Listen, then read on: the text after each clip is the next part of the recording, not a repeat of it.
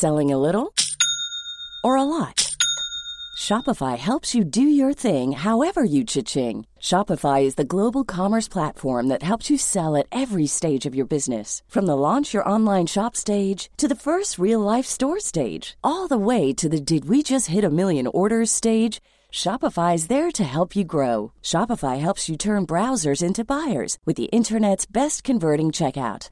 36% better on average compared to other leading commerce platforms because businesses that grow grow with Shopify. Get a $1 per month trial period at shopify.com/work. shopify.com/work. This Mother's Day, celebrate the extraordinary women in your life with a heartfelt gift from Blue Nile. Whether it's for your mom, a mother figure, or yourself as a mom, find that perfect piece to express your love and appreciation. Explore Blue Nile's exquisite pearls and mesmerizing gemstones that she's sure to love. Enjoy fast shipping options like guaranteed free shipping and returns. Make this Mother's Day unforgettable with a piece from Blue Nile. Right now, get up to 50% off at BlueNile.com. That's BlueNile.com.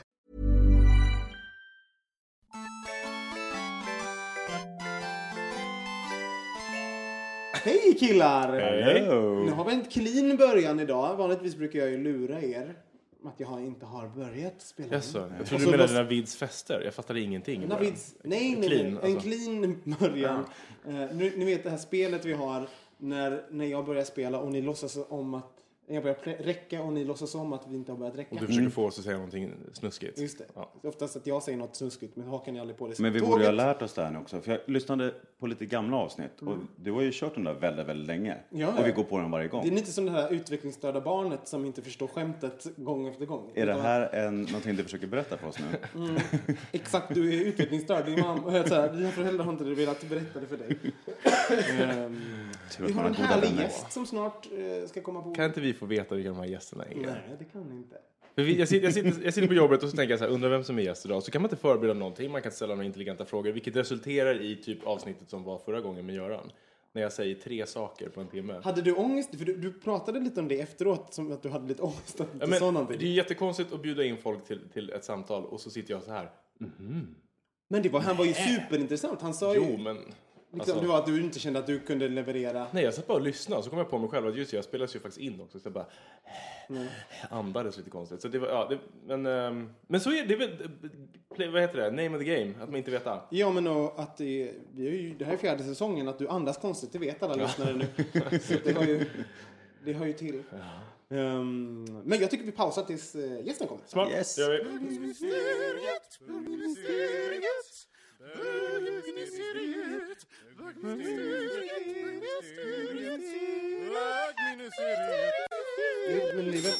Nej, det kommer jag sen. Kom igen! Kom in! Titta! Magnus Rangvid! Va? Hej! Välkommen! Vi har riggat upp här Ja, dig, så det är bara att sätta dig. Få slå ta av jackan bara. Hej, hej, hej, välkommen. Hej Magnus! Magnus Rangvid, fotograf. Och Eh, nästan modell skåning. skulle jag säga. Han blir så bra på bild. Ska du inte byta sida av kameran, Magnus Rangrid? Nej, jag trivs rätt bra bakom kameran. Jag tror jag håller med där faktiskt. Blir man bättre på att bli fotograferad om man är bra på att fotografera? Jag tror man är medveten om hur man ser ut på bild, absolut. Det tror jag. Finns det några tips? Bra vinklar Den, och- den ultimata selfien. Ja, den är bra. Vilken, den, Aldrig underifrån. Ja. Ja, alltid uppifrån, det smalnar av. Så, som, Ja. som, bloggtjej. men, Du la upp en jättefin bild igår, men den var lite underifrån. Den var lite Där du under- hade en, en stor afro och Ja, en just blomma. det. Precis. Jag var på... ehm, jag sp- spelar en av rollerna i, i eh, en eh, kompis fi, långfilm som han gör. Ja. Som han har hållit på med i två år och håller väl på med kanske ett år till. Han finansierar allting själv. Och då har jag en jättestor afro med en blå ros Mm. och sen stort örhänge. Och den var lite underifrån nämligen, för att du skulle Var få med det? alla detaljerna. Ja, det kanske var så. Det kanske var så. men kom, kommer inte... Ja, men för, de har, för du, du har helt raserat min värld nu, för att jag har ju en tanke att jag är lite snyggare underifrån. Alltså det är någonting med att som är lite kaxigt om jag, att jag liksom skjuter ut... När man ser in i näsborrarna. Nej, men att med, med käken Hakan liksom. och lite sådär. Men det kanske är för att jag har en, som en gurk, ett gurkans ansikte. Så jag tänker att det gör mig mindre gurkig och mer kanske mer som aubergine. Fast kommer du ihåg när vi tog bilder tillsammans? Ja. Då var du lite mer sådär lite uppifrån för att vi skulle få den där snygga effekten på det också. Vad var det? Var det till TV3 ni tog kort eller? Ja, liksom någon Ja, någon pressbild. Ja. Ja, precis. Magnus, kan inte du berätta för alla våra lyssnare som inte känner dig vem du är? Ja, vad vill du veta höll jag på att säga. Um, skåning, född i Klippan utanför Helsingborg, flyttade till Stockholm 1995. Ehm, Då du gjorde vad då? jag visste det skulle komma. jag hatar dig nu. Då gjorde jag en tv-produktion som, eh, som inte finns på Google eller någonting. Och det är jätteskönt. Det var före internet. Det finns typ en bild på nätet. Ja, Och den tack gode gud. heter Real World Stockholm. Men den var ju legendarisk. Ja, så jag måste säga det är, det är ju jättekul. Det Jag var ju har helt- faktiskt inte vågat se på det själv. Är det sant? Du har inte sett det? Nej. För det är, så- alltså jag kommer ihåg när Real World kom så var ju det, det var ju ett helt nytt format. Man har ju aldrig varit med om något liknande. Och att man gjorde en Stockholmsversion var ju så här. Oh my god, vi var som New York! Alltså, jag, jag kände att det var... Ja. Visst var det MTV? MTV gjorde den amerikanska versionen, sen var det TV3 och TV1000 som gjorde den svenska. Och sen blev vi sålda till Sydkorea, Nordkorea, Asien, någonstans. Stockholm, Stockholms Real World. Ja. Är det sant? Fick du någon liksom respons på det? Ing, nej, faktiskt inte. Alltså, vi hörde det långt efteråt att den hade gått där. Men då när du var med, då var det ganska ovanligt för du var ju helt öppen gay och du träffade någon, du kom ut va i serien? Ja, Eller hur? Visst var det så? Men jag menar, det var ju ändå ganska... Nej men jag menar, idag är inte det så, så märkvärdigt, men då var ju det en ganska stor grej. Att ha med en en, en gay person som var så pass öppen och man fick vara med i din resa där. Du gjorde ju säkert en väldigt politisk gärning där, helt omedvetet. någonstans har jag väl gjort det. Alltså, men det var aldrig riktigt min mission att det skulle bli så. Eh, för mig handlade det mer om att jag vill, så fort som möjligt efter gymnasiet ville komma bort från Klippan. Ehm, mina föräldrar bor kvar där, men, men jag kände någonstans att jag vill härifrån. Och då, då var det en casting för Real World Stockholm. Jag kände bara, okej, det här är min biljett ut. Ehm, och någonstans så kände jag att jag kommer inte få den här chansen om jag inte är 100% ärlig. Så att redan på castingen när jag i princip våldförde mig på ett äpple eh, för att ta mig mod till att jag skulle berätta att jag var gay. Så eh, ja, men det, det satt rätt djupt inne. Men, men efter den castingen så kände jag att ja, men det här funkar. Eh, och sen två veckor senare tror jag det var så fick jag mejlat, eller ett brev om att välkommen till Stockholm.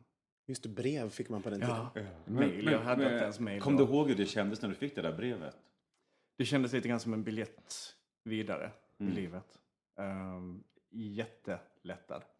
Någonting man minns väldigt mycket där är, var ju att du hade ju väldigt mycket ambitioner till och med i den där serien. Och lite med att göra, ja men det var ju så, att göra vad det du gör nu. Och det är väl på något sätt en väldigt, en större del av vem du är idag är ju det du gör nu. Absolut. Så vad jobbar du med att nu? jag, ja, men nu arbetar jag som fotograf. Ehm, och, alltså, bilder har alltid för mig varit ett sätt att uttrycka mig på. Om det så var att jag satt och ritade Barbie-dockor när jag var liten eller om det var att jag eh, ritade hästar eller vad det än var så, så gick det över från tecknad form till fotografi. Mm. Eh, jag tror det var någonstans mellan åttan och nian. Och sen har det alltid varit väldigt målmedvetet. För mig har alltid varit, jag har alltid gett- uttryckt mig i bilder. När jag sitter i terapi till exempel så pratar jag väldigt mycket i bilder. Sitter jag ska beskriva en känsla med vänner så är det oftast väldigt mycket bilder det handlar om. Ehm, När visste du att du, att du ville bli fotograf? när jag fick kameran i handen i åttan, då kände jag att this is it. Det var lite, den där, lite grann som att känna sig hemma. Mm. Kommer du, har, har du kvar någon av de där första bilderna du tog? Ja, Vad var det, vad var det på? Men det började, alltså om jag ska se helt tillbaka så började det nog redan när jag var sex eller sju år. Då fick jag min första kamera. Mina föräldrar, ni kommer ihåg de här långsmalna som hade en eh, fyrkantig blixt. Och vred man blixten på fel håll så brände man av, ögonbrynet på sig själv. En sån hade jag. Och den första rullen jag tog någonsin var när jag mer eller mindre tvingade mina vänner som var jämngamla med mig, sex, sju år då, eh, att posera. Eh, Så att där hade jag liksom radat upp mina tjejkompisar och killkompisar, sen stod vi och tog bilder på dem. Du körde modefoto i Klippan?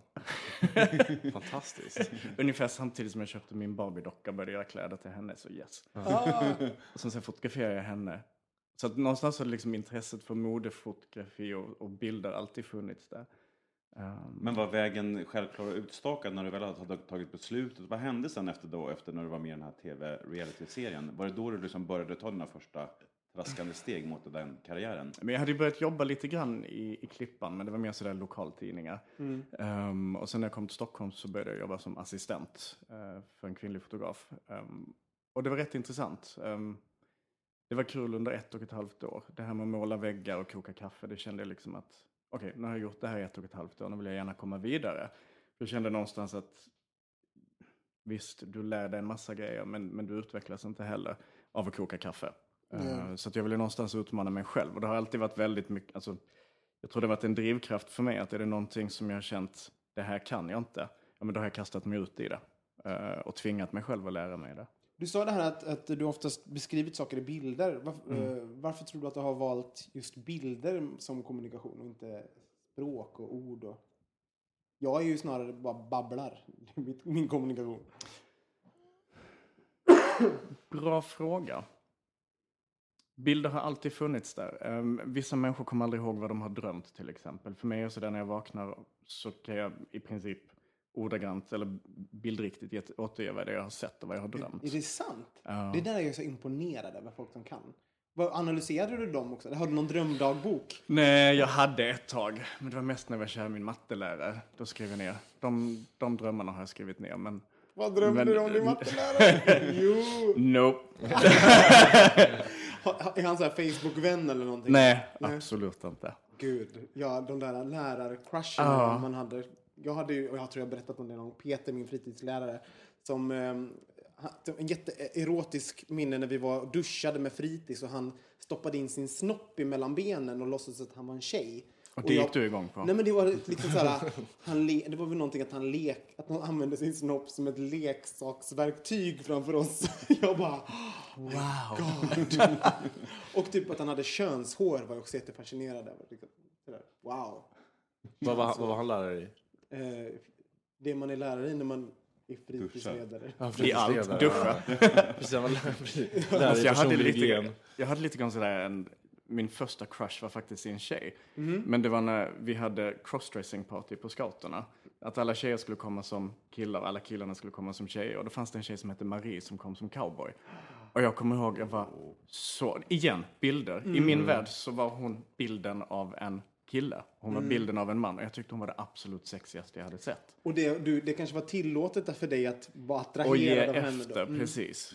Shit. Sen tyckte jag inte hon var särskilt snygg som tjej. Det var ju liksom verkligen sådär, Ugh. Hade du någon relation till cowboy-estetiken då? För det finns ju även någonting som en del kan tycka är snyggt med det. Nej, det tror jag inte. Jag tror bara det var väldigt manligt i sig.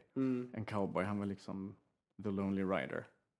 Har ni varit kära i någon lärare någon gång? Mm, ja, mer som sexobjekt så att man tycker man har haft någon lärare som jag tycker var otroligt snygg. Eh, Vem var det? Vad var det lärare? jag kommer inte ihåg vad han hette faktiskt, men jag hade en lärare på högstadiet som jag tyckte var helt fantastisk. Och sen kommer jag ihåg att vi hade några vikarier, för oftast var vikarierna lite De var yngre. alltid och de var De var alltid lite snyggare. Och de var liksom bara in och gästade lite. Så var det sådär hett objekt att kika på. Och de, de var också, det enda sättet för en vikarie att vinna över en, en jävligt jobbig klass var ju på något sätt att vara tre, trevliga och roliga. Med alla. Ja, med alla hela tiden. Så det var inte konstigt att man på något sätt hängde upp.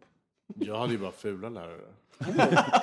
Nej men alltså tyvärr, det var, men det var typ... hoppas att inte, de inte inte bara, lyssnar. jag vet. Nej, inte bara, men alltså i gymnasiet så hade jag ju, hon tog väl priset, Gert tror jag hon hette. Nej, Gär- Gerd hette hon. På tal om Ja. crossdressing. Ja, exakt, exakt. Och hon var, så här, hon var ju vansinnig också, så att hon... Det kunde ju vara så där att hon var borta i typ sex veckor, så kom hon tillbaka och bara, ja, jag är hemskt ledsen, jag, är, jag har en sjukdom så att jag torkar ut i alla mina slemhinnor, så att det var inte roligt där nere. Alltså så, säger hon då till en klass som är så här, hur gammal, hur gammal är man i gymnasiet? 16? Nu 17? kallsvettas jag. Alltså det var så, och sen så blev hon också så nervös när folk inte var tysta i klassrummet. Så hon hotade med att klippa sin egen lugg. På riktigt, det här är alltså sant. På riktigt. Eh, hon bara så här, nej, höll upp håret och bara, om ni inte är tysta så klipper jag. Och då, det är klart då att skrek ni. Ja, såklart. Så hennes lugg började ju liksom bak i virveln, liksom här i, liksom på toppen av huvudet. Så det, hon hade en ofrivillig hockeyfrilla, det var hemskt. Alltså, Det kunde ju varit värre. Hon kunde hotat med att visa sin hoptorkade fitta. Jag trodde den skulle komma. Men du Magnus, tillbaka till dig. Kokat kaffe, målat väggar, ett och ett halvt år. Vad händer efter det? Sen skaffade jag en egen studio eh, tillsammans med två andra fotografer. Eh, Ann Lindberg bland annat som var en, har alltid varit en otroligt stor inspirationskälla. Fantastiskt duktig fotograf. Eh, hon, hon var väldigt så här känslosam i sina bilder. Hon hade alltid en, en nerv, det var en känsla och en närvaro i hennes bilder som jag alltid var fascinerad av. Ehm, och där kände jag att, att som kollega snarare än assistent så växte jag jättemycket. Ehm, för att det blir någonstans på, på samma nivå, att man har ett samspel snarare än att du blir tillsagd vad du ska göra. Ehm, Men var det självklart äh, till exempel att du skulle gå eh, åt modehållet? Liksom, nej. Många. Alltså jag vet inte, jag, någonstans så vet jag inte riktigt om jag vill identifiera mig eller sätta en label på att jag är antingen det eller det. Jag, jag menar jag har plåtat kakböcker, jag har plåtat kokböcker, jag har plåtat inredning, jag har plåtat porträtt, jag har plåtat mode.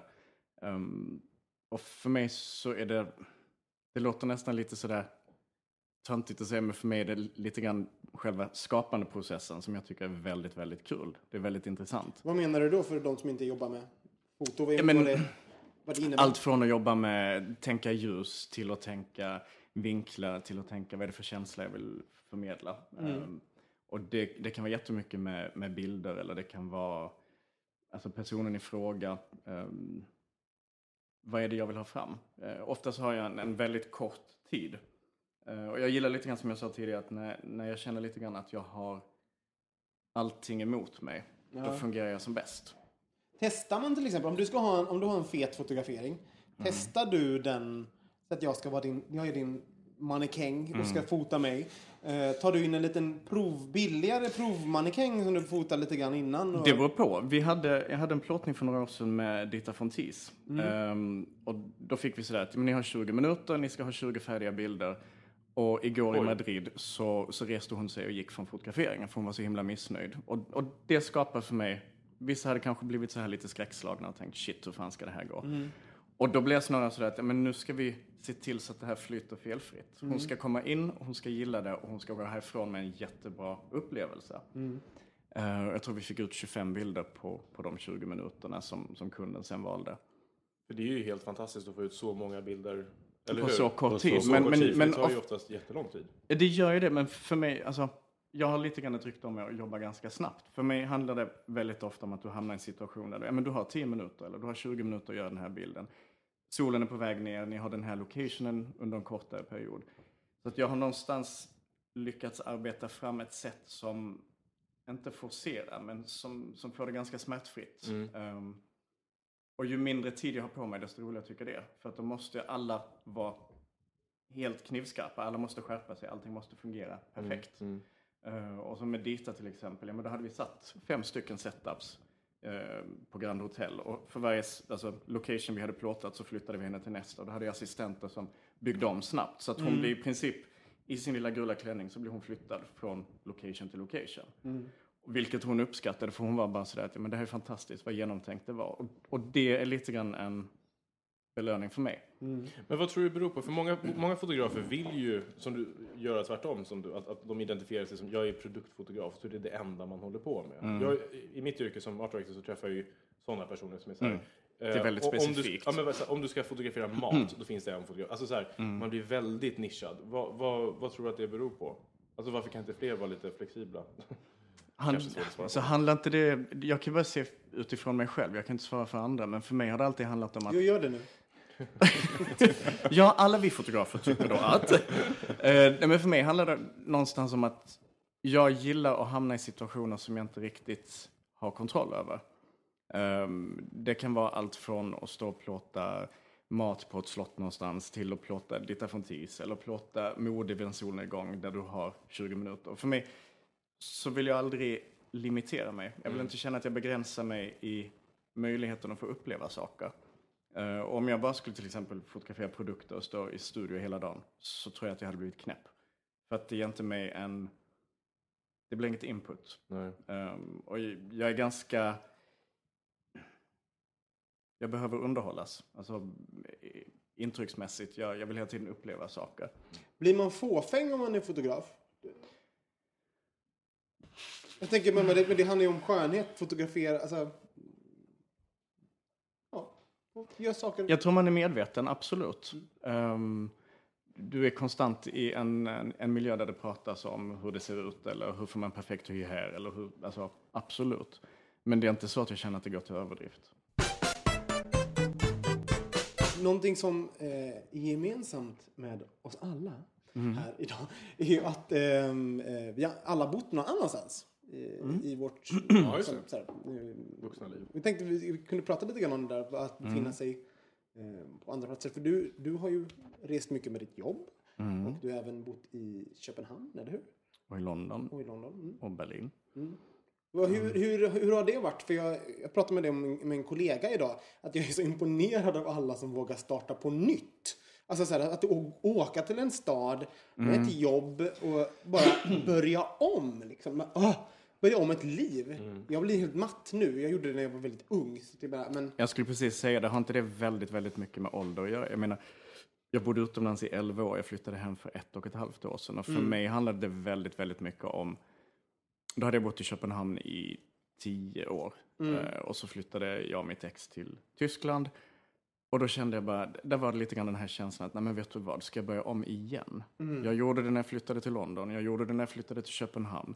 Jag gjorde det från början när jag flyttade till Stockholm 95. Ska jag nu göra det en gång till? Och då kände jag någonstans att för min del i alla fall så saknade jag mina vänner. Jag saknade den här lite 9 till 5 känslan inrutade. vad, var det som var, vad var det du upplevt eh, har varit tyngst med att eh, börja om på de här platserna som du varit på? Att du någonstans ska kasta dig ut i alla avseenden igen. Yrkesmässigt, privat, du ska lära känna människor, du ska i princip sälja dig själv. Ehm, och det vet jag inte, alltså när jag flyttade till Stockholm då, då sålde jag lite grann av mig själv i samband med tv-serien. Ehm, och idag vet jag inte om jag skulle vilja göra det igen. Nej. Alltså för det är ändå någonstans, man, man, man ger rätt mycket av sig själv när du kommer till en ny stad. För att jag menar, det är inte så att du kan flytta till en ny stad och sen ska du sitta i din lägenhet ehm, och inte ta del av det. Lite grann det som har varit drivkraften för mig har varit det här med upplevelser. Träffa nya människor, eh, hamna i nya situationer. Ehm, Men ditt jobb är ju väldigt optimalt för att kunna leva ett sånt liv, eller hur? Att du Absolut. har kunnat bara jobba, jobbat i alla de här städerna, för det är det du har gjort hela Ja. tiden som fotograf. Ja, och Hur sen har jag ändå varit, någonstans även om jag varit baserad utomlands, så har jag haft väldigt stor kundkrets i Stockholm. Så att jag har ju varit, nästan var och varannan vecka har jag varit i Stockholm och jobbat, även om jag har bott utomlands i 11 år. Ehm, så att någonstans har jag inte riktigt släppt Stockholm heller. Nej. Vilket skönt nu när du kom hem, då, eller kom tillbaks, så Det var att du fantastiskt. ändå hade... För jag kan tänka mig att just som fotograf också att det är väldigt så här, beroende på sitt nätverk. Alltså så här, man, man bygger ju upp någon typ av krets av folk som, nu är någon typ av mc-gäng här nere som håller på och mullrar. Men att, att, man är, Robin MC heter de. Det är mitt gäng jag har startat. Det är så här, äh, ett gäng MC-knuttar med rövlösa äh, chaps som åker runt på en Med motorcykel. afro och rosetter. Ja. Förlåt, Christopher, fortsätt. sidospår. I alla fall. Eh, jo, nej, men jag tänker att, att, att var det en, för, en, en, en, em, förutsättning för dig att kunna fortsätta just att du hade det här nätverket i Stockholm? Eller hade Att du fortsätta, du menar nu när jag kom tillbaks? När du, ja, nej, men jag tänker när du flyttade till Köpenhamn till exempel. Eller, till, eller ännu mer kanske till Berlin. Att om du bara hade haft den marknaden, hade du kunnat leva som fotograf då tror du? I bara Berlin? Ja. Ehm, bra fråga. Ehm, det tror jag inte. Inte till, till att börja med. Alltså, när jag bodde i Köpenhamn då startade vi en gay-tidning. För att jag har alltid haft lite grann sådär, har jag inte någonting att göra då ser jag till att få någonting att göra. Ehm, och jag tror någonstans att Vad hette gaytidningen? Frankly. Mm. Vi har tre kompisar som startade den och det var jättekul under två år, två och ett halvt. Ehm, men sen insåg vi någonstans också att vi var lite för tidiga i förhållande till På vilket sätt då? För ni, för ni profilerade på ett sätt som man inte hade sett i Köpenhamn Ja, eller Danmark tidigare. På, på vilket sätt? Hur profilerade Lite mer high-end. Alltså vi försökte tänka ehm, alltså, lite det högre klientellet. Folk som hade pengar. ehm, och vi satsade lite på den gruppen som reser över hela världen och som, som gillade upplevelser och som gillade... Jag, jag hade en bekant som sa att ja, men, det här får jag väl skit för sen, men att man kunde dela upp gayvärlden lite grann i 80-20. 80 procent av de som, som gör det här basic. Och sen har du de 20 procenten som är beredda att lägga jättemycket pengar och som är beredda att satsa en större summa pengar på att bygga om ett badrum för 400 000 eller resor och upplevelser. Och jag tror någonstans att vi försökte dela upp tidningen på det sättet också, att vi hade 80-20. Eh, där de danska tidningarna som fanns tidigare hade i princip bara 80 procenten och sket i resten. Mm. Så för oss var det ganska kul. Men var det typ som en, en, en gay-version av Monocle? Eller liksom... Och nej, så långt vill jag inte gå Nej. heller. Nej, okej. Men var inte det också en sådär, för det är ju lite av en, en f- felspaning som vi har trott. Det kommer ju någon undersökning huruvida bögar tjänar mer, eller homosexuella tjänar mer än, än straighta. Och det visar sig att det inte alls, vi tjänar sämre än straighta. Och så har, har eh, sen, Men har man Men vi prioriterar väl annorlunda? och, och, Nej, men och vi, har, vi, har ett, vi har ett sämre eh, kapital, eller vad säger man? Har, ja, men sä- sämre ekonomiska förutsättningar för... Men för jag tänker om man slår ut det, för jag tänker, om, majoriteten av gays har ju ofta, har inte barn, tror jag man väl kan säga. Och då får man ändå mer kvar Prioritera, liksom, ja. i, i, i, liksom i, i Jag minns inte exakt hur det var, men men Mi- Micke skulle varit här nu för han hörde det där. Men det var, vi nämnde det någon annan gång. Men i alla fall, men jag har alltid tänkt så här, men gay, Men gay rosa, som... uh, pink money Ja, och pink money. Sen så bara, nej. Fast det har, vi kanske, hade va- inga. det har kanske varit så. Jo. Alltså, det, jag menar, alla har ju mindre pengar idag. Mm. Generellt. Eh, och det handlar inte bara om bögar utan det här, och flator. Det handlar liksom om, om alla. Ja. Va. Ja, Jag, jag tänkte med- att, att vara gay i, i fotografbranschen. Jag tänk, kan tänka mig att som fotograf är man relativt ensam. Man kanske har någon assistent eller några assistenter, men annars jobbar man ganska mycket själv. Men, men jag gissar att du ändå är i kontakt med branschen på olika sätt. Hur tycker du det har varit att, eller hur är det att vara gay i, i din bransch? Alltså det har aldrig varit några problem. Ehm, nu identifierar inte jag mig som, som gay på det sättet. Att det, alltså det är en del av mig. Eh, och det finns där absolut. Men det är inte så att jag går runt och tänker, oh jag är gay. Va? Eh, Gå ut härifrån. ja, tack, det var jättetrevligt. Eh, det är absolut en del av mig. Um, alltså, jag brukar jämföra, det låter också så märkligt att jämföra sig själv med en, en gräddtårta, men, Som är något gay. men det finns liksom olika lager och det finns olika fyllningar. Ehm, och även om du bara skär ut en liten bit av en tårta så har du alla de här olika lagerna. Och ett del av de här lagerna det, det är gay och sen är en del är fotograf och en är pojkvän, en är partner, en är önskan om att bli pappa en är en god vän. Så det finns liksom beroende, alltså jag tycker någonstans att det genomsyrar på alla plan. Ehm, jag har jättesvårt för att, bara identifiera mig som att säga att ja, men, jag är gay som i fotografvärlden. Det är en del av mig i fotografvärlden. Jag tänker, det är ju din bild, men jag tänker att jag tänker de du har runt omkring dig kanske inte ser dig som den här tårtan, utan mycket mer så här, Magnus han är gay. Att, att, att du får en identitet ganska starkt att du är gay.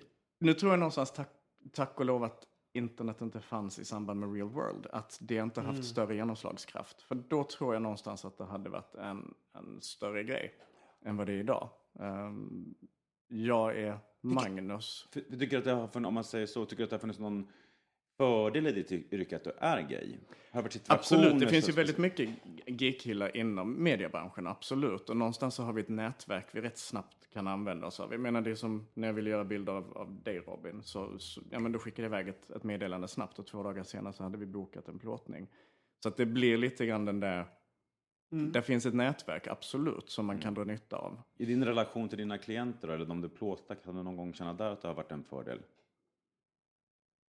Varken fördel eller nackdel. Kommer det upp att, jag, att man pratar om sin partner eller om, så, så gör det det. Jag gissar att det handlar mycket om psykologi och få någon att känna sig väldigt trygg och må bra liksom, framför kameran. Ja, men det, det, kan man, det kan ibland har jag faktiskt använt det. ehm, när man har jobbat med högre chefer och den typen av folk som är ganska vana att styra och ställa och folk som är, de har kontroll över en situation. Och då kan jag komma in och sen så kan du bara nämna att ja, men, jag var ute i helgen med min kille eller jag var ute och gjorde det här och det här. Och då kan de bli lite sådär, eh, Jaha, ja, okej. Och då tappar de någonstans fotfästet för en kort sekund. Och det är den sekunden som jag oftast kan få den bilden som jag är ute efter. Det kan vara, ja, men att använda sig av att vara lite, lite för personlig, dela, dela med sig av någonting själv. Ja, men på riktigt, jag gör, när jag intervjuar och sånt så det är ett trick att, Jo men alltså jag delar med mig mycket av mig själv. Ja. Sen klipper man bort nästan allting Det. av det. Och sen så är, är det svaren som man får. Jaha, vi pratar nu och, sen så, och så vidare. Och så vidare. Men det är väldigt mycket så att, att jag kan föreställa mig att som när du gör en intervju, att när jag ska göra ett porträtt så har du oftast, som, som jag sa tidigare, att man har en ganska eh, begränsad tid. Du har en tidsrymd och på den tidsrymden så ska du någonstans hinna bli bästa vän med den du fotograferar. För att om jag vill få ut någonting speciellt av dig på bild så måste jag någonstans veta så mycket som möjligt om dig. Det där tycker jag är så intressant, för om du ska ta ett porträtt av, säg, min mamma, som du aldrig har träffat och inte har någon som helst relation till. Eller inte ens det, för då, då har vi relation däremellan. Men någon som du absolut inte har någon koll på. Hur vet du vad, vad du, är, du ska locka fram? För oftast när man ser porträtt så är man så här, gud, det där, även om man inte vet som det är så känner man att det är någonting i den här bilden. Hur vet du så här, nu har jag det? Utifrån att... Prata. Ja. Prata jättemycket. Ofta ser man, det är antingen jag och, och den personen jag ska fotografera eller jag och en makeupartist. Eh, har du en bra makeupartist som, som får dem att slappna av, det är också sådär, du väljer alltid en makeupartist som får personen i fråga att känna sig fin, avslappnad. Eh, Det är som det här frisörtricket. Lite prata. grann. Ja. Smooth talk them. Och sen så när jag väl har dem en kort stund, ja men då hinner jag prata med dem. Jag hinner lära känna. Du kan alltid plocka upp och snappa, eller uppsnappa, vad heter det? Uppsnappa? Snappa upp. Snappa upp, se. Länge i Danmark. Ehm, om de är på dåligt humör. Uh, vad har hänt idag? Hade du en stress imorgon? Du kan ganska snabbt läsa en människa. Det har jag lärt mig också. Jag, och det tror jag är lite grann mitt yrke. Att, att jag är inte bara fotograf som ska fånga en bild. Utan jag, någonstans så blir du men lite grann som en frisör. Du, du blir psykolog också. Du ska prata och du ska lära känna. Du ska få dem att slappna av. Har du varit med om någon situation när det inte har lyckats, när du har känt att det, liksom, att det far iväg och den här kontakten aldrig uppstår eller någon, någon, någon gång det inte har funkat helt enkelt? Aldrig när det har varit riktiga jobb. Ofta som det har varit ett eget projekt eller där jag känt att när jag inte har gett... Och det, det är någonstans mitt eget fel, för då har jag inte gett 100% av mig själv. Om jag går in och ger 90% eller 80% så får jag också det tillbaks. Så att jag måste gå in vid en fotografering och verkligen ge allt av mig själv för att få fram det här innersta som jag är ute efter. Och gör jag inte det, men då får jag inte heller Hur, hur får man, eh, för du pratade om hur, man, hur du får andra att slappna av. Hur får man dig att slappna av? Ah, bra fråga. Uh, ärlighet och massage. Massage? Ja, Jaha, är du en det, då, då Massage. försvinner jag helt. hooker var jag på väg att säga. Jag kommer på något bättre. Massage. Massage. Du är sån som gillar massage. Jaha, du massage. Ja, vi har en liten massagesalong. Vart, vart vill du bli masserad? Nej, inget snuskigt det var tänkt. Men eh, det finns ju områden man tycker bättre om. Nacke. Alltså jag, jag jobbar ju väldigt mycket med nacke och Ja. håller kameror. Så att det, det är väl det. Du är singel nu, eller hur? Mm. Så det, man- men hur snabbt kan man börja massera din nacke om man är på en dejt med dig till exempel? Med detsamma. Är det så? Med en Ja. gång? Så bara, hej Magnus. Men det så... betyder inte att vi ligger. Nej, nej, men jag Men- tänker bara om vi, om att vi skulle gå på dejt och vi, vi möts någonstans och kramas. Så, så kanske jag håller dig. Åh, hej, vad kul att se Fast dig. jag gillar ju när folk är fysiska. Ja. Jag, jag tycker om den där, det, jag är väldigt fysisk med både min familj och med mina vänner. Och, ehm, och det tycker jag är ett ganska, jag gillar det. Jag tycker det är ganska härligt. Kan man liksom inte vara fysisk med de man har omkring sig? Och nu betyder inte det att man ska gå i säng med Nej, dem. nej. Men, men just den där närheten. Men hur snabbt börjar du med det? För om vi- återgår till det här att man, eh, att börja på nytt till exempel. Eh, när du varit i London och Köpenhamn och allting och uppstartat på nytt det där. När du träffade folk som man inte ens, för det måste ju situationer där du inte kände någon nästan. Mm. Eh, hur är du, börjar du vara fysisk med dem? Alltså, så här, kram, jag är ju väldigt ofysisk av mig. Jag, jag tror jag ger intryck av att inte vara det. Eller att eh, inte vara Du är väl väldigt fysisk? Ja, Jag är jätte, jag är inte så jätte... Är det därför du stelnade när jag kramade dig? När vi Ja, pratade? exakt. Ja, Nej. Nej, Nej men det stämmer faktiskt. Du är Ja, men jag är inte- Men vad roligt, för min bild av dig är att du är ganska fysisk. Mm, nej, jag är lite... Jag är lite Men det är på samma sätt att du är också på ett plan, jag tror att väldigt många tror att du är väldigt öppenhjärtig med saker. Och Men det är du väldigt ja. mycket till en viss gräns. Det finns ju vissa saker, fast jag är din vän, som, där jag känner att det är jättesvårt att, komma dig nära Robin.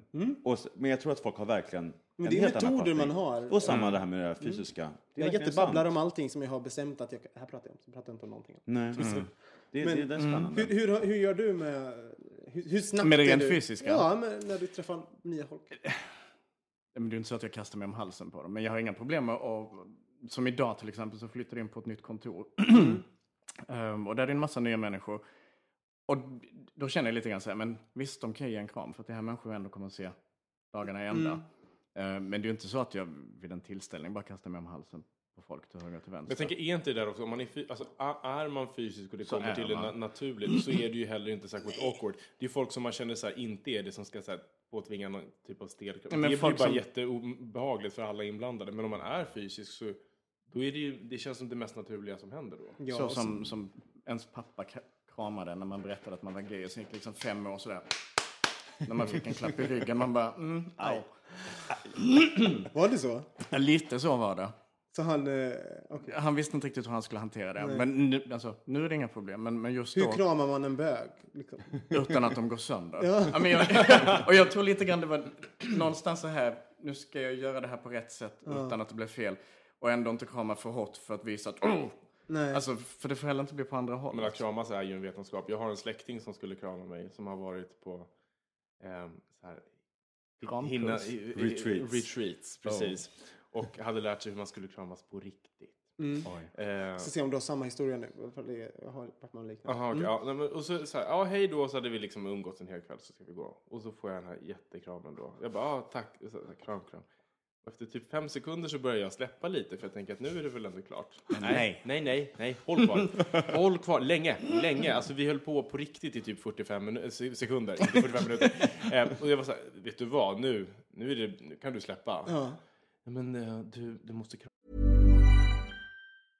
Ready to pop the question? The jewelers at BlueNile.com have got sparkle down to a science with beautiful lab grown diamonds worthy of your most brilliant moments. Their lab grown diamonds are independently graded and guaranteed identical to natural diamonds, and they're ready to ship to your door. Go to BlueNile.com and use promo code LISTEN to get $50 off your purchase of $500 or more. That's code LISTEN at BlueNile.com for $50 off. BlueNile.com code LISTEN. There's never been a faster or easier way to start your weight loss journey than with PlushCare.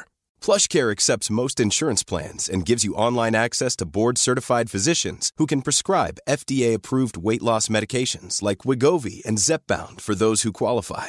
Take charge of your health and speak with a board-certified physician about a weight loss plan that's right for you. Get started today at plushcare.com slash weight loss. That's plushcare.com slash weight loss. plushcare.com slash weight loss. Quality sleep is essential. That's why the Sleep Number Smart Bed is designed for your ever evolving sleep needs. Need a bed that's firmer or softer on either side? Helps you sleep at a comfortable temperature? Sleep Number Smart Beds let you individualize your comfort so you sleep better together. JD Power ranks Sleep Number number 1 in customer satisfaction with mattresses purchased in-store. And now save 40% on the Sleep Number limited edition Smart Bed for a limited time. For JD Power 2023 award information, visit jdpower.com/awards. Only at Sleep Number stores or sleepnumber.com. kramas på riktigt, annars blir det inte... Är du rädd för mötet? Nej. Varpå jag, sen, Jag är varm och trött. Ja, men jag, bara Jag vill hem. Och det där att kramas på riktigt, det är så lustigt för då har man någon bild av att så här, det finns ett rätt och ett fel. Det är, så här, nej, men det är väl vad som funkar mellan de två som är det riktiga. Nej. Alltså, så här, Det blir ett så här- övergrepp efter ett x antal sekunder så är det Så ett blir, övergrepp. ja, men det Efter blir ju... tio. Det, efter, En sekund, eller en kram är ju cirka tre... Tre, Tre till fem. Tre till fem Ja. sekunder. mer än fem börjar det bli awkward. Men jag var med... Om, Efter inte, 30 om man så är det inte vill ha några andra intentioner. Ja, Ja. Fast, fast det vill jag inte. Nej. nej. Eller det vet du inte. Jo, det vet jag. ju häxa när jag växte upp och sånt. Men jag tror det blev lite Förlåt, vänta, vad sa du? Vad var va? va? Du var häxan när du Det tar, växte vi upp. någon, det tar vi någon gång. Det är en av de grejerna man inte vet om mig. Jo, men jag var häxa när jag, var- när jag var... Det är jätteroligt. Det här måste, vi- om vi får dit Fredrik Eklund någon gång så måste ni prata. För han har ju också varit häxa hela sin uppväxt. Jo, men det kan ni ta sen. Ja, E- det, 11 till... Här, är jag Elva? säger, jag säger in, eh, Jaha, officiellt. åldern. Jag Eh, trodde det var en liten 11 elva. år till, eh, jag 23. säger 14, men egentligen höll jag på kanske det var 16, 17. 17 men vad, vad innebar det här då? Nej, men jag, jag hade... Jag hade en, eh, ett altare. Jag, jag odlade egna örter som jag brände. Jag ha- hade jättemycket med kristallmagi. eh, gjorde- Var det efter att du såg cirkeln? Nej, men cir- cirkeln. Nej, men inte cir- Vad heter den? Men, Hur med gammal hon- tror du han är? Nej, nej inte den. Inte, inte Mats Strandbergs bok, utan den här andra. Du vet de här tre tjejerna. Åh, vad heter, heter den? De Jag som spydde blod och allt det där. Och bytte ögonfärg. Nej, det här var för att eh, jag var mobbad och ensam. Mm. Men tack för att du tog upp det. Eh, nej men det var typ så. Jag, jag läste väldigt mycket och jag kom över någon häxbok om häxprocessen. Så läste jag alla böcker på, om häxprocessen och sen så var jag igång och hittade en formel om någonting i någon bok så gillade det mig vidare. Voodoo-dockor och allt möjligt. Ja, jag, alltså, jag var på all, allt gjorde jag. Sen, sen var jag även ute i- om nätterna och gjorde ritual. Jag smög ut liksom när jag var så här 13 år, gick ut i skogen. Eh, där jag satt i, satt, satt i bäcken. och Åh, liksom nej. så här tillbad eh, Tänk att du inte har suttit i i fängelse än. Ja, men alltså, Men gav det någon inte- utdelning? Eh, jag, jag har faktiskt en, en riktig eh, häxhistoria. Nej. Så jag har skadat någon. Vill ni höra den? Ja, det vill Gud jag vad vi kom Det på vill- sidospår Ja, men det, det, Men det är lugnt. okej, det är okej. Kör. Jo, men jag hade en, en plågoande i högstadiet. Eh, inga namn. Jo. Nej. Ehm, som var ganska jobbig. Jag hade ganska problem på gymnastiken. Lite sådär. Jag, var- jag, men, du vet, jag var inte så macho. Och det var, jag har varit inte hur många gånger jag varit inne på det här. Men eh, förort och så vidare. Ehm, och var, ja, men, gymnastiken var ju där, där allt hemskt hände. Liksom. Och där var den här plågoanden var riktigt jobbig liksom, på gymnastiken. Ehm, och sen kom jag över någonting eh, som ha, var hans. Alltså en ägo... Jag, eller jag, kom, jag hade liksom läst en, något personligt. Ehm, så att som jag gjorde någon form av eh, skademagi, att han skulle råka illa ut. ehm, som jag och min kompis Erika hjälpte mig med. Eh, för hon var också häxa, lite halvt. Hon var lite, inte lik, riktigt lite dek- dedikerad. Så jag tog det här. Jag, Jag älskar också att det inte är så här femåring, utan vi snackar 14 här. Ja, jag var 14, Det är alltså 15 år. åttan på åttan i skolan. Mm. Så jag tog, inte ihåg, jag tror det var någon, han hade skrivit någonting, jag rev ut en sida av hans bok som han hade skrivit på. Och sen så var det någonting med att man skulle bränna den här, stoppa någon nål i och allting. Boom! Efter helgen så bara, så är det gympa och så är inte han på gymnastiken. Och jag bara, ah, paniken, det, man bara shit, vad, vad, för då tänker jag med en gång, men det kan ju inte vara sant. Jag, man, för någonstans har man inte någon, tänkte inte att det skulle hända något såklart. Liksom. Eh, och sen så får man höra senare i veckan att han har brutit benet. Och är liksom borta ifrån skolan, så här, ganska allvarligt i så här, ett par veckor. Och sen Fast är han, inte det är en ganska skön känsla? Jo, och sen var han inte med, på- han kunde inte vara med på gymnastiken. Vilket var liksom, alltså det, även att det var just en sån specifik sak som gjorde att han Men inte... blev inte du helt hooked då? Du bara, det här funkar när man Eh, nej, jag blev väldigt, också för samtidigt inom magi, så är det så att... nej, men det kommer ju, det man kastar ut får man tillbaks. Eh, Precis. så att du Men menar- det är precis som det här med bilder. Alltså Ja. det, det jag ger får jag även tillbaka. Ja. Gud, snygg brygga tillbaka. Bra! Tillbaks. Och då släpper vi, kan prata mer om häxerier, men vad var det vi var inne Vi på? var inne på det spirituella. Spirituella. Eh, Också om dig då. Vi pratar Om om, dig. pra, pratar vi om mig där pratar också? om det. Ovanligt. Varför ha gäster? Nej, men, men du tack. Magnus, är du, är du spirituell? Jag har nog blivit det. ehm, de senaste två åren. Eh, jag tror någonstans att jag alltid varit spirituell, men jag har, jag har någonstans lite grann knuffat det till sidan. Eller spirituell. Om att lyssna på sin magkänsla och gå på sin magkänsla är spirituell, så ja. Är det det som har hänt senaste två åren? Ja, betydligt mer. Ehm, Vad var det som hände för två år sedan då? Jag flyttade hem från eh, Berlin. Eh, Jag skilde mig. eh, Och började någonstans lyssna på mig själv igen. Eh, här Vad innebär det? Alla säger, jag vet inte om jag någonsin har gjort det. Innebär det att man, att du, att alla känslor Men- du känner agerar du på utefter? Nej, jag tror snarare det handlar om att man vågar känna efter. Eh, oavsett om det är bra eller dåliga känslor så vågar man ge dem plats. Eh, och för mig handlar det också om att faktiskt börja leva efter de gränserna som jag satt upp för mig själv. Att hit, men inte längre, är jag beredd att gå. I, din, I din relation med andra människor? I min eller? relation, ar- arbetsrelation, i min relation till en partner, till vänner. ehm, där man kan göra rätt mycket våld på sig själv. Kände du att du hade gjort det under en tid? Det hade blivit det, absolut. Ehm, och sen vid ett tillfälle så kände jag att nej, nu, nu saknar jag Magnus. Ehm, jag hade någon incident, eller incident, en, en morgon när jag vaknade i Berlin och såg mig själv i, i badrumsspegeln och bara kände att jag har absolut ingen aning om vem den människan på andra sidan spegeln är längre. Och då, då kände jag att nu, nu är det liksom läge för mig att börja ta itu med vem jag är. Vad är det jag vill med mitt liv? Hur går det med det? Det går faktiskt riktigt, riktigt bra. Känner du, hur, känner du av efter att du faktiskt börjar lyssna på alla sidor av dig och inte bara Inte bara den ena tårtbiten. Ja, precis. Exakt. När du tar hela med grädde och allt. Eh, mår, du, mår du bättre av det? Mycket, mycket bättre. Um, framförallt är jag ärlig mot mig själv. Eh, och det känner jag har varit nog den största skillnaden. Jag hade varit så deppig, jag blir så deppig nu om du hade sagt så här, mår, du- mår du bättre av att lyssna på dig själv? Nej. Nej. Alltså, Nej, men jag jo, men, men det jag mår så det, mycket bättre när andra är bestämmer man vad inte, jag men mår man inte bättre i alla relationer när man är med dina vänner eller med din familj? Eh, jag menar, komma ut som gay. Där är du ärlig med dina föräldrar. Visst, det är inte alla historier som har lyckliga slut. Men någonstans har man ändå varit ärlig med sig själv och berättat. Men mamma och pappa, lyssna här, jag är gay. Eh, och den stenen någonstans som försvinner. Mm. Eh, Alltså, varför jag ställer den frågan är ju för att ibland när man också faktiskt börjar lyssna på sig själv så kan det ju också bli att man får en ganska brant nedförsbacke ett tag. För det blir ganska mycket som man Absolut, börjar vila det med. det, och det kan ju bli så här... Oh. det är rätt mycket man börjar ta itu med. Ja, det blir ju så. Mm. Eh, Så att det är inte självklart att man alltid mår toppen bara för att man är ärlig mot sig själv. Ja, Nej, absolut inte. liksom- absolut ja. inte. Det tar ju tid. Men, Ja. men det är lite grann som det var någon som frågade mig, träffade någon för tillfället. Jag bara säga, ja faktiskt, jag träffar mig själv. Mm. Eh, och det har jag inte gjort på jättelänge. Uh, det där med att faktiskt våga spendera tid med sig själv. Och, och någonstans våga vara ensam med de tankarna och de känslorna som kommer upp. Vad gör du då när du är själv? Jag läser böcker, jag ser film.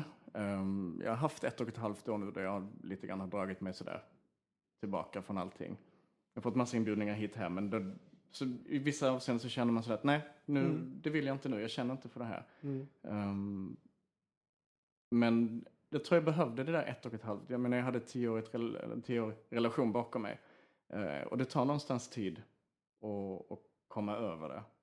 Även om det var ett ömsesidigt beslut så är det ändå en, ehm, det är en stor grej. Är det en, jag brukar alltid likna så här, man har gjort slut med någon, att det är lite som att någon dör. Så där. Så eller för att man, för att Fast det är de så här- finns ju. Jo, jag vet, men det är ju så här, man, det man hade, alltså den personen som den var för en vid den tiden finns ju inte mer. i. Det, det, Fast det kan du alltid plocka med dig. Du kan ju alltid, och det är väl där det här spirituella kommer in. Att jag lär mig. Jag, jag jämför lite grann mitt liv numera med, med ett eh, tågsätt. Alltså du, du har ett tåg och du har fyra eller fem vagnar.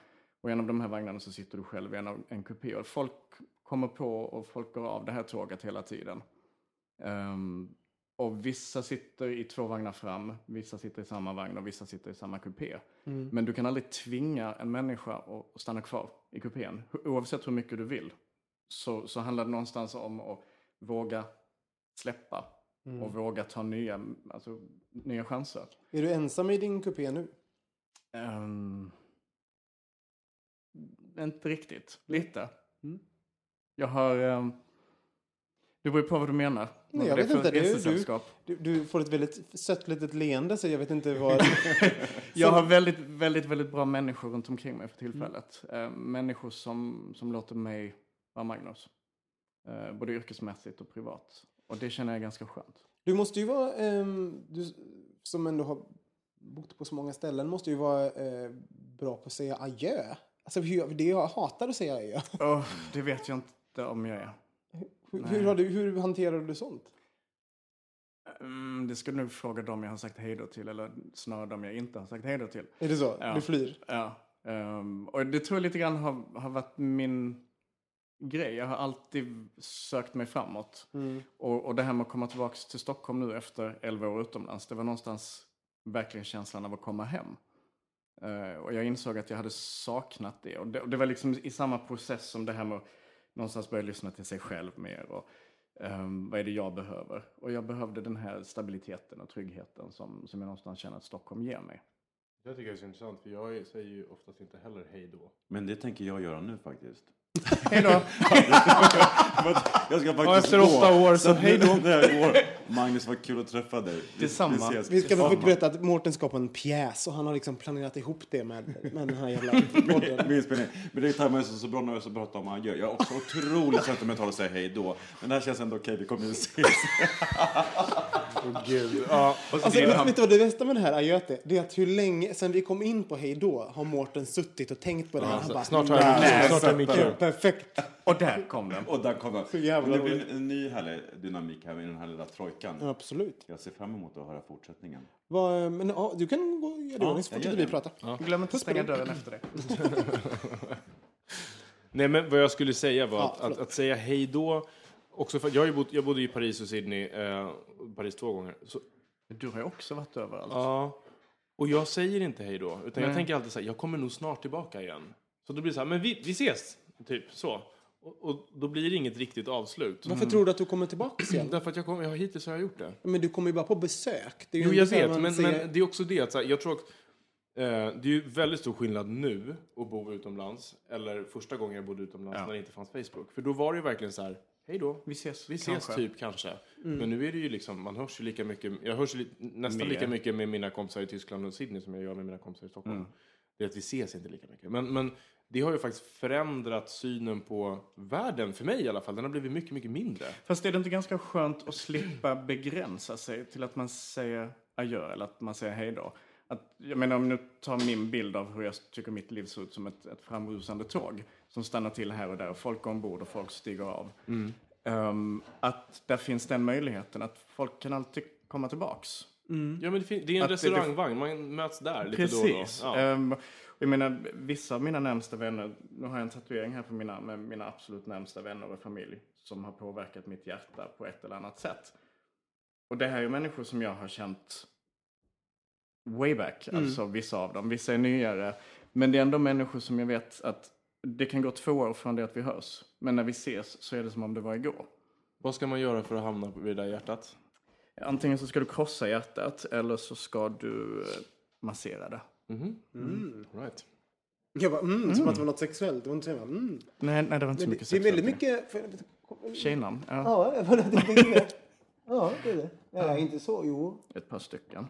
det är en väldigt fin tatuering. Ja, Tack. fint. Tack så jättemycket. När började du? Det är ju också bilder. Det är bilder igen, ja. Um, tatueringar har någonstans blivit en slags påminnelse för mig själv. Ehm, om, jag menar den senaste här nu som heter Here. Som, som för mig handlar om att leva i nuet. Snarare än att vara orolig för det som har hänt eller det som kan hända. Döper du dina tatueringar? Eller bara den som har ett... Nej, den- det står here. Det står ju Ja. här. Men jag tänkte att som är, Maj-Britt. Ja, men som är here. Alltså, jag, jag tänkte att det var... Nej, Det här är... Har du, har du döpt din råtta? Eh, nej, jag tror den heter lejonråttan nu. nej men gud. Är det ett lejon? ja, det är ett lejon. Har inte pratat om. Jag tror faktiskt vi har samma tatueringskille dessutom. Ja, Fredrik... Eh, Ja, ja. Som precis har blivit pappa. Just det, just det. Ja. Eh, Grattis Fredrik. Den är ju, alltså Grattis, grejen, Fredrik. Ja, grattis Fredrik. Eh, Schultzberg. Eh, han, han gjorde ju en, den, jag tycker ju väldigt mycket om den här tatueringen. Den är inte riktigt klar, så jag har ju en, ett lejon som har lite håravfall och speciellt på röven där det på något sätt är helt kalt. Det så ser folk är så här, ut. Ja, det är liksom på första, första anblicken så bara, men har du en råtta, vilken fin. och för mig som på något sätt är det bara, det är ett tufft lejon, you motherfucker. Fast är det ett lejon eller en lejoninna? Ja, men det ska vara, titta han har ju till och med börjat med hår, men han är inte det är pubertetslejon. Ja. Ja, Jag orkar inte, det är alltid någonting som är så här, ska jag Och så ska det rakas och det ska trimmas och man ska se, ja. Och sen får man inte dricka på två veckor och jag kan ju inte, nej men det ska ju vara, egentligen får man inte dricka alkohol och läka i december. Så kan man Och inte ta trio och sånt. Nu låter det som att jag är helt alkoholiserad och inte kan hålla mig två veckor utan. Vilket är sant. Ehm, men eh, bilder, det, eller just här, tatueringar, det är, ju, eh, det är ju jättebögigt nu för tiden att tatuera sig. Who, who knew 91 att tatueringar skulle bli the new boa liksom. Ja. ja, men lite grann så är det. Boa, det är roligt. Det är Fast sant. boan kan man kasta av sig. Tatueringar, det är verkligen sådär med tatueringar måste du verkligen tänka till. Har du ångrat någon av tatueringarna? Jag har en på axeln som jag, som jag är någonstans i process med att, att göra om. Fast vänta nu, jag måste stoppa, stoppa det där. Man ska, det, är, det är bitar av din historia. Absolut, och den biten ska få försvinna in i en annan... Det är inte så att jag ska täcka över den, Nej. men den kommer smälta ihop med två andra tatueringar. Som, som vad, är det för, vad är det för Ja, men- argument? Jag visar nu Oskar min, visar, ja, precis, eller så här, jag visar nu, men det här är Gustav? katten som har Gustav. blivit ihjälpilad. Ihjälpilad av en pil som han blir. Love så- kills. Ja, och så blir han, eh, blöder han. Jo, men vad jag menar med så här, ja, nej. Det, det är visst. Robin 16 år, den här Ja. tatueringen. Ja, men, och det är väl jättehärligt, men betyder det att, att den är helig? Jag menar, allt vi gör är ju Nej, men det är inte det hela grejen med Men handlar tatueringen, det- tänker jag. Fast, fast lite grann med tatueringar. Jag Jag, vet inte. jag ser du lite har grann på mig inga. själv som Nej. att... Nej, du kommer. Du kan få en ikväll. Har du bläck och kniv? Ja, en liten, en liten svanktatuering. Fast har det inte lite grann sådär att göra med att, att för mig handlar det hela tiden, livet för mig handlar om att utvecklas. Det handlar hela tiden om att ta lärdom av saker du upplever, känslor du upplever, människor du träffar. Jag, jag, ser lite, jag försöker alltid se lite grann så här att alla människor som jag inte känner, eller de människor jag träffar som jag inte känner, är en person som jag kanske kan känna i framtiden. Eh, om du går in Det är ett lite väldigt fint sätt att se det, faktiskt. Ja, och, och någonstans så tror jag att, att man kan dra lärdom av alla människor du träffar. Oavsett om det är bra eller dåligt så kan du alltid lära dig någonting om dig själv. Det betyder inte att du lär dig någonting om den här personen, men du kan lära dig, hela tiden lära dig om dig själv i situationer med andra människor. Jag är inte så helig. Jag är så här, jag... Fast det handlar inte om att vara helig. Men, men- men... det jag försökte komma till var att tatueringar blir då lite mer konsekvent. För att de förändras inte. Utan att, att, visst, där har du en tatuering och man kan bygga vidare. Men en tatuering är en tatuering. Som visst, du kan ta bort den med laser, men Inte jag, nej. för att jag är brun. Va? Skulle du tänkt på innan du blev det? Det är sant. Nu, Jättestor tatuering, eller jag. precis. Vi gör mig lite, lite brunare. Vad ska man ta- tatuera med så här lite vita pigment nu? Om det är det Fast det du skulle se, Jo. jätte, jag skulle se ut som en zebra då. Det skulle bli jättekonstigt. Nej, men, Fast det eh, skulle kunna vara rätt snyggt. Nej, men det försvinner efter typ två år, så man lägger lika mycket pengar men det blir inte, Inte permanent. Eh, men varför, varför tror du Magnus att bögarna har börjat tatuera sig? Är det inte jävligt snyggt? Jo, Alltså, det- fast det är också så här allt... Fast det är väl manligheten. Ja, Jag, jag ja, har ju det är varit väl man- klyschan av vad som är manligt. Så att det, först kom musklerna, sen kom tatueringarna. Nej, först kom boan. Ja, just det. Förlåt. det är Sen sant. kom musklerna Ja, och det är sen sant. kom tatueringen. Det är sant. Och, och alltså jag, skulle, jag föredrar en tatuering framför en boa. Anytime. Men det kanske inte, det gjorde man kanske inte för. Men, Jo. boan är kanske extrem, vänta nu, boan kanske är en extrem grej. Men vi tar en annan, eh, på 70-talet till exempel, då hade man ju längre hår. En sån sak. Det kan också var, vara ganska sexigt. Fast det där är roligt. Vi, jag och Mårten kollade på en dokumentär igår som heter We Were Here. Har ni sett den? Nej, men ni Eh, länkar till. Ja, precis. Ja, precis. Den är länkad på vår, på vår sida på bögministeriet på Facebook. Eh, Den handlar ju alltså då om, om ehm, ett gäng som bodde i San Francisco under slutet på 70-talet, 80-talet, när, när typ alla dog. Nej, men fem, 50 procent ungefär av communityt faktiskt gick bort i aids. Och då var det bilder från paraden, så när folk gick och demonstrerade och sådär. Och hade man bara så skruvat till skärpan och lagt på lite mer färg så hade det varit idag. Vi ser precis likadana ut med skägget, med håret, med så vintage t-shirtar, kanske inte byxorna, men så ansiktsmässigt så var det, det är ju det är som att gå Det in i, i, På Söder. Söder. Det är, Ja. det är Sofo, rakt av. Och det var så intressant, för det där, när man har sett sådana arkivbilder förut så har det alltid varit så här, åh gud vad länge sedan och daterat. Men det var så här, men gud vad modern och vad snygga den var. Ja. Alltså sådär, Fast det är ju ganska, alltså någonstans är det sådär, det ser otroligt manligt och sexigt ut. Jag kan ju bli sådär när jag ser det här 70-tals, nästan porrfilmsstuket. Jag kan ju tycka bara wow. Alltså ett helskägg eller en stor snårbart, en, en mustasch som bara är liksom... det är ju min stora vara- sorg. Den är ju inte jag så har, stor. Nej men jag har inget, jag har ingen skäggväxt. Nej men lite är det. Ja men fast det här är ju alltså två veckor Magnus.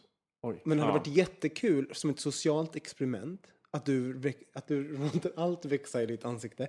För du hade fått ett sånt där galet kinesskägg tror jag. Som hade växt. Nej, jag hade ju fått ett så här Spikrakt taliban, eller inte, nej för de, de har ju skägg. Ja, jag hade fått ett japanskt eh, galen personskägg. Jag tror att Lite folk hade som- kommit... Som, som lite Folk så. hade kommit till dig med sina problem i mycket större utsträckning. Så att de Då hade jag lånat dina örter och suttit och bränt. Ja, och du hade liksom bara smekt över på huden och så här. Du har en tatuering du blir av, vill du bli av med? Jag har en tinktur här jag gör med grönt te och... Eh, För jag vill, alltså jag vill ju verkligen, jag skulle kunna typ offra ett finger för att få skägg. Du kan få lite av mitt om du vill. du är ju väldigt Men hårig. du har ju kanske Stockholms snyggaste skägg. Ja, nu rodnar jag. Tack. Nej men verkligen, det är så här, det är tätt och det är snyggt. Men det bra. vet du att du har också. Men du blir helt... Jo, oh. Men det har jag faktiskt från min, min gammelmormor. Ja, hon var också skäggig. Ja, hon var faktiskt det. Och när jag ser bilder på henne så kan jag se skäggväxten. Det är liksom samma jawline. Shit. Så det är tur att jag aldrig blir flicka. Men hon blir någon, jag hoppas inte hon var så skäggig som du är. Eller jag hoppas det är väl toppen om hon var det, om hon var lycklig. Eller hon var Hon typ var så väldigt skäggig. snäll. Men hon var så skäggig som. Hon var ganska skäggig. Ja. Det är ju, en, det är ju en, ett jättestigma att vara skäggig kvinna. Och kvinna. Det måste varit tungt. Och här sitter jag.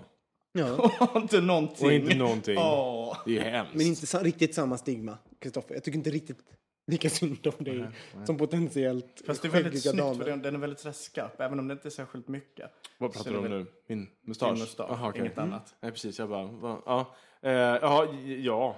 Fast den är ju väldigt sådär... Alltså, Din doft. ja, den är väldigt skarp. Den är väldigt skarp. Kan man inte säga så på svenska? Nej, men den, alltså, den, den är ju väldigt sådär eh, italiensk strandraggare. Mm. Och det klär dig. Alltså du, med dina bruna ögon, det här lite ser sensuella nu. Och är ett, en litet sambasteg sådär på kvällskvisten. Höfterna som börjar rulla. Visst. Okej, så, men, så vi har kommit överens om att det är, eh, att det är manligt med tatueringar helt enkelt.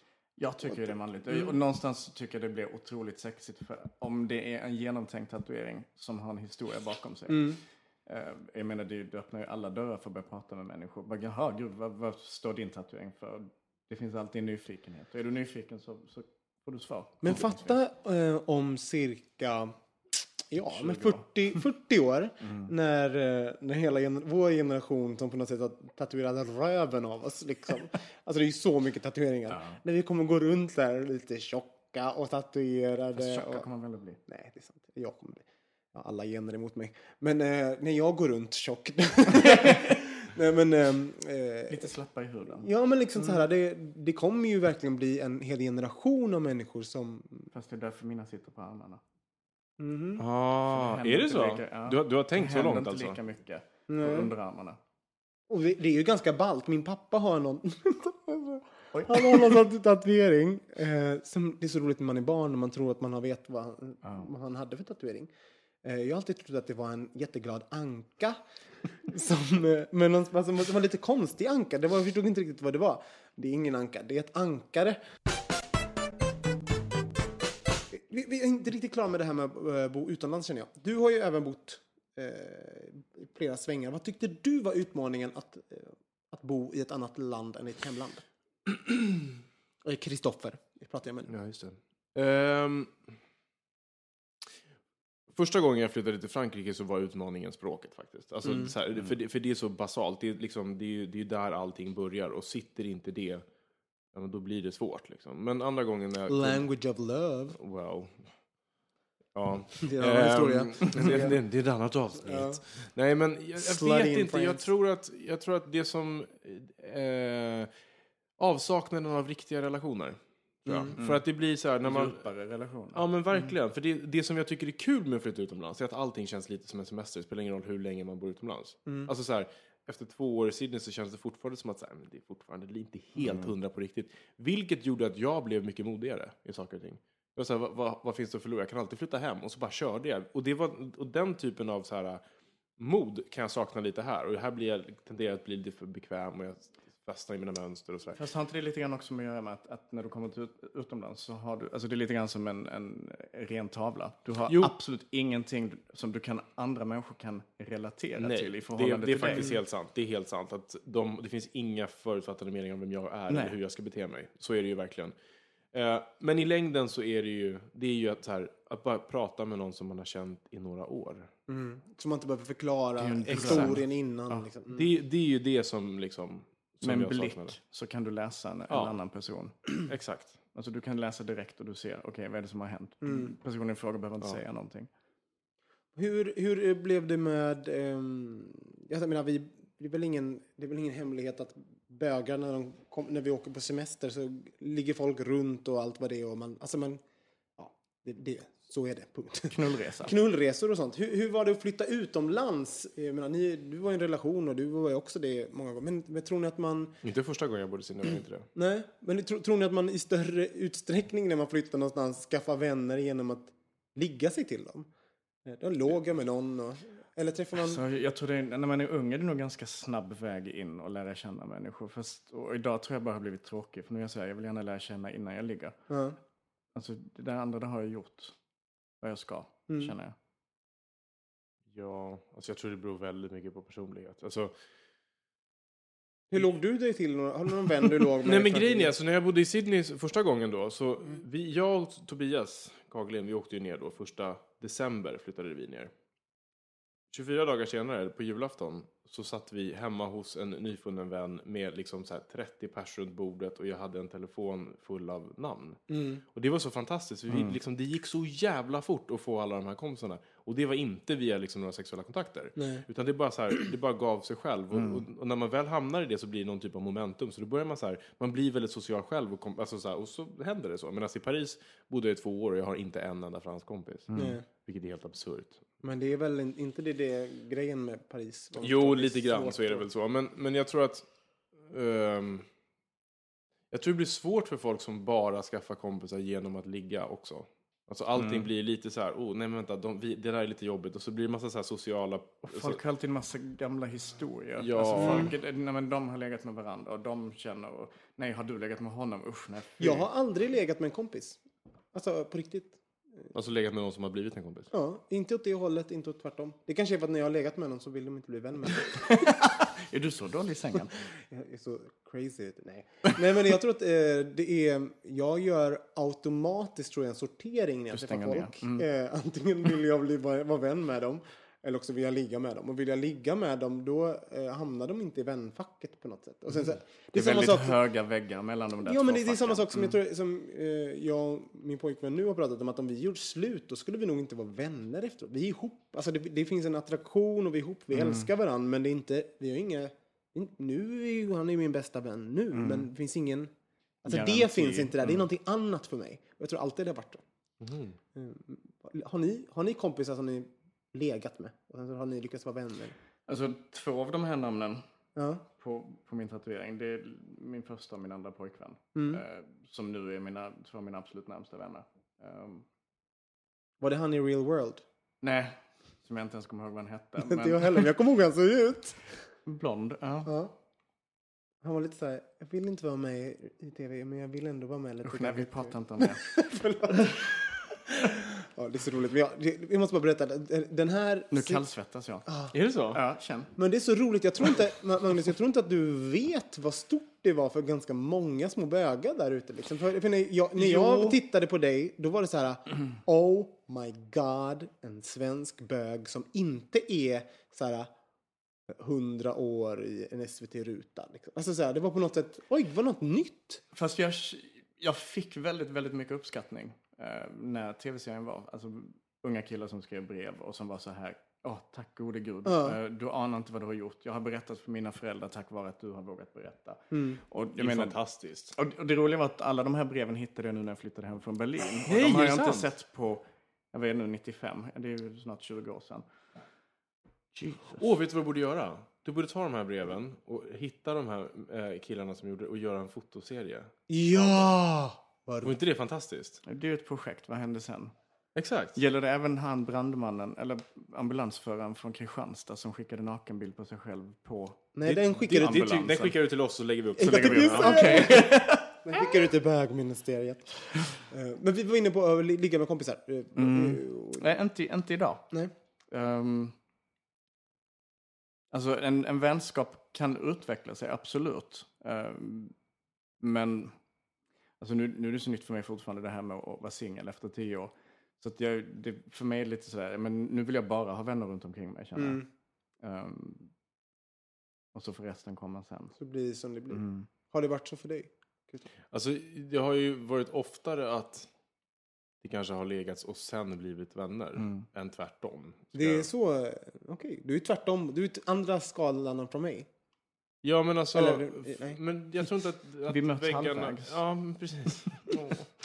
Ehm, nej, men jag tror inte att... Alltså för mig är inte, det är inte sån... Det är så, här, jaha, ja, det hände, så var inte så mycket mer med det. Och sen så... Och, för någonstans så finns ju i den här grundattraktionen, ja, den kan vara 100% fysisk, men det är ganska sällan för mig. Mm. Det måste ändå finnas någon typ av så här, men jag gillar den här personen. Mm. Och i det så finns ju också ett frö till en vänskap. Liksom. Så att det beror ju på hur, hur det där liksom ter sig. Men historiskt sett så är det inte, det är inte så många av mina kompisar som jag har. Liksom. Nej, det ska jag Lät inte som du var hundra år gammal.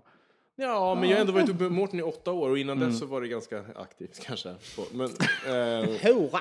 ja, men... Eh, Hej, ska vi vara kompisar? När de drog igen dörren och man bara, Precis. "Ha- hallå, Hej, hej! Nej, men... Eh, jag kommer ja, från Klippan. jag har ju bott där nästan. Va? I Kvidinge. Nej men du skämtar. Nej. Varför då? Jag var där varenda sommar när jag var liten. För att min, Men vad gör man i Kvidinge? min, min Mm, eh, du. gammal eh, moster bodde där. Och farbror. Eh, Hade hon skägg? nej. Det var ingenting med man inte. vattnet. Min, min gammelmormor Men de kom hade från pool. Blekinge. Det fanns Pool? En, ja, ja. Det fanns en sån pool på gatan. Den är, Vad hette det? pool. Pool. Pool. Det är en sån swimmingbassing. Jaha, okej. Ja. Jag bara, lät som att det var något så här dialektalt och att det egentligen var så här.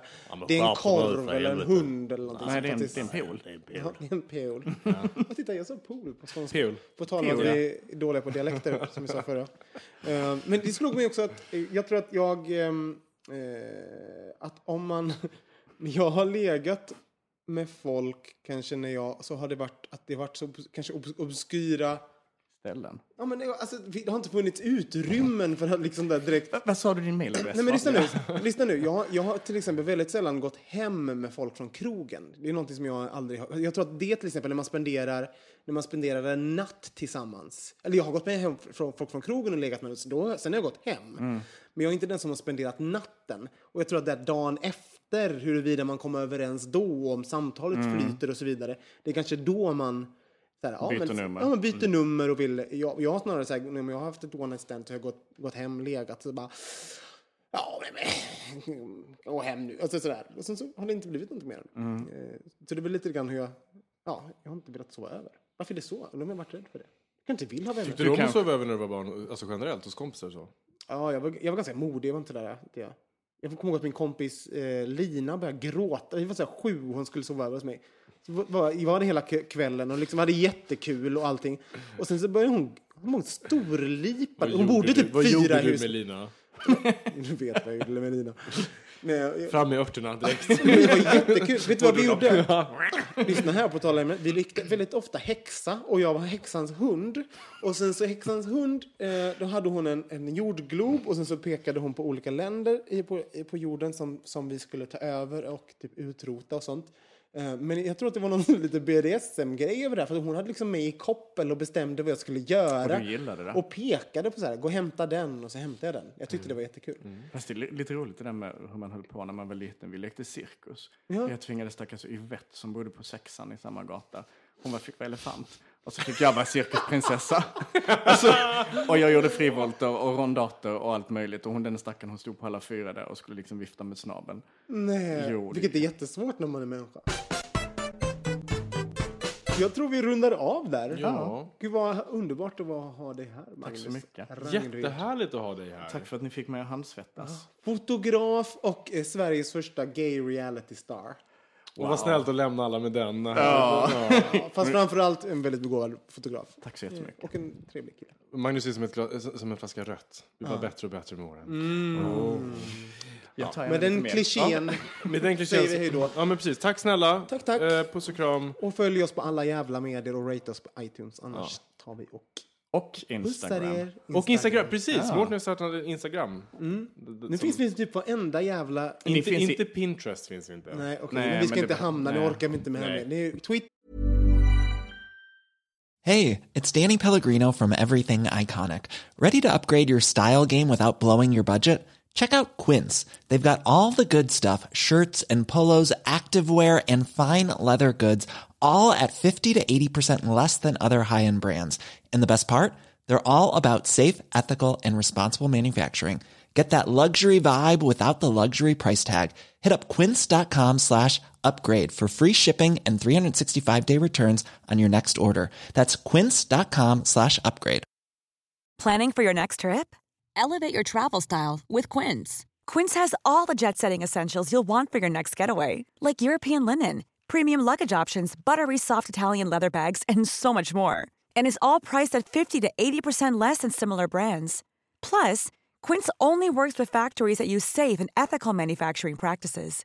Pack your bags with high-quality essentials you'll be wearing for vacations to come with Quince. Go to quince.com slash pack for free shipping and 365-day returns.